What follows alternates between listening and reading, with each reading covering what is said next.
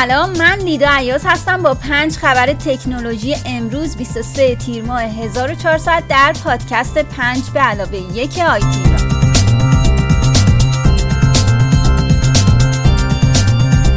خبر اول حاکی از اینه که گرفتن این نماد برای کسب و کارها الزامی شده. به گزارش دیجیاتو مدیرعامل شاپر با ارسال نامه‌ای به مدیران عامل شرکت‌های پرداختیار اعلام کرده که از مرداد ماه حین ثبت اطلاعات پذیرندگان جدیدشون. اطلاعات ثبت شده در خصوص این نماد اونها رو هم بررسی می‌کنن و از تخصیص پایانه به موارد نامنطبق جلوگیری میشه.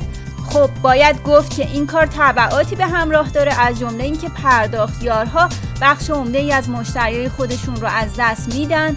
کسب و کارهای اینستاگرامی با مشکل مواجه میشن. پیگیری پرداخت ها برای مشتریان سختتر میشه و کلاهبرداری ها افزایش پیدا می‌کنه. و در نهایت به دلیل مشکلات استارتاپ های کوچیک در دریافت درگاه جلوی مسیر نوآوری گرفته میشه.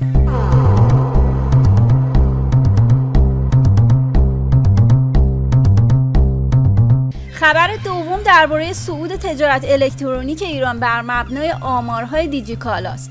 دیجیکالا آماری از عملکردش در سال 99 ارائه داده که با توجه به سهم اصلی اون از بازار تجارت الکترونیک ایران عملا این گزارش رو می‌تونیم گزارش سالانه تجارت الکترونیک ایران هم به حساب بیاریم.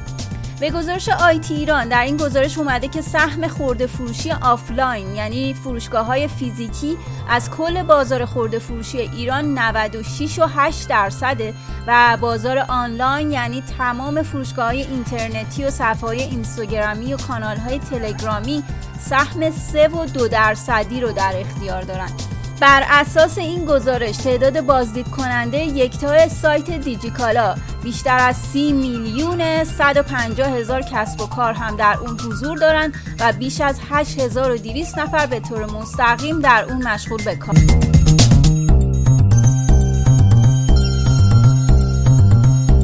در خبر سوم گفته شده که مهندسان فیسبوک به طور غیر مجاز به اطلاعات خصوصی دوستاشون دسترسی دارند. به گزارش آیتی ایران یک کتاب جدید منتشر شده درباره فیسبوک فاش کرده که یک مهندس این شرکت بعد از به هم خوردن رابطش با یک زن اون رو از طریق دسترسی غیر مجاز به اپلیکیشن فیسبوک تحت تعقیب قرار داد. یکی دیگه از مهندسای فیسبوک هم در اقدامی مشابه به اکانت زنی که حاضر به دیدار مجدد با اون نبوده نفوذ کرده و به دیتاهای اون دسترسی پیدا کرده.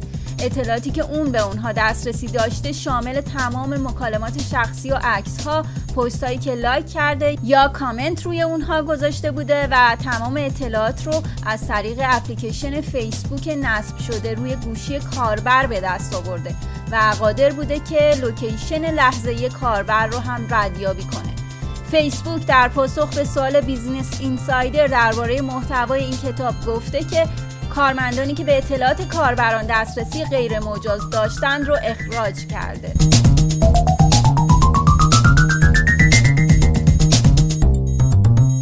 خبر چهارم درباره احتمال اضافه شدن یک قابلیت جدید به اینستاگرامه.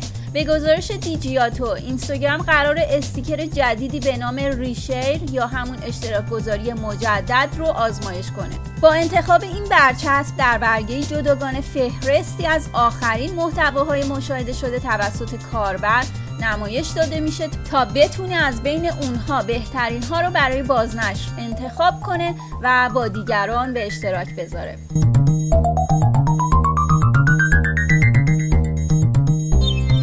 خبر پنجم درباره اینه که اندروید 12 به ویژگی اجرای بازی در حین دانلود مجهز میشه.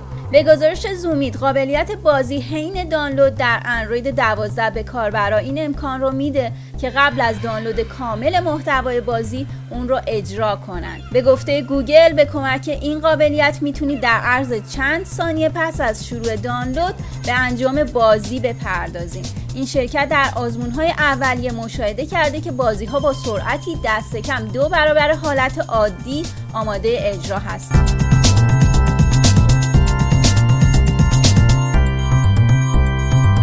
و نکته امروز اینه که اگه تلفن ثابتتون قطع شده و از اونجایی که دیگه قبض کاغذی هم نمیاد دم در خونمون و نمی‌دونید باید چی کار کنید می‌تونید قبض تلفنتون رو از سایت www.tci.ir/bill یا سامانه 2000 و یا شماره گیری کد ستاره 2020 مربع و ثبت شماره تلفن همراهتون. اون رو مشاهده و دریافت. ممنون که به خبرهای امروز هم گوش دادید. تا فردا دنیا به کامتون.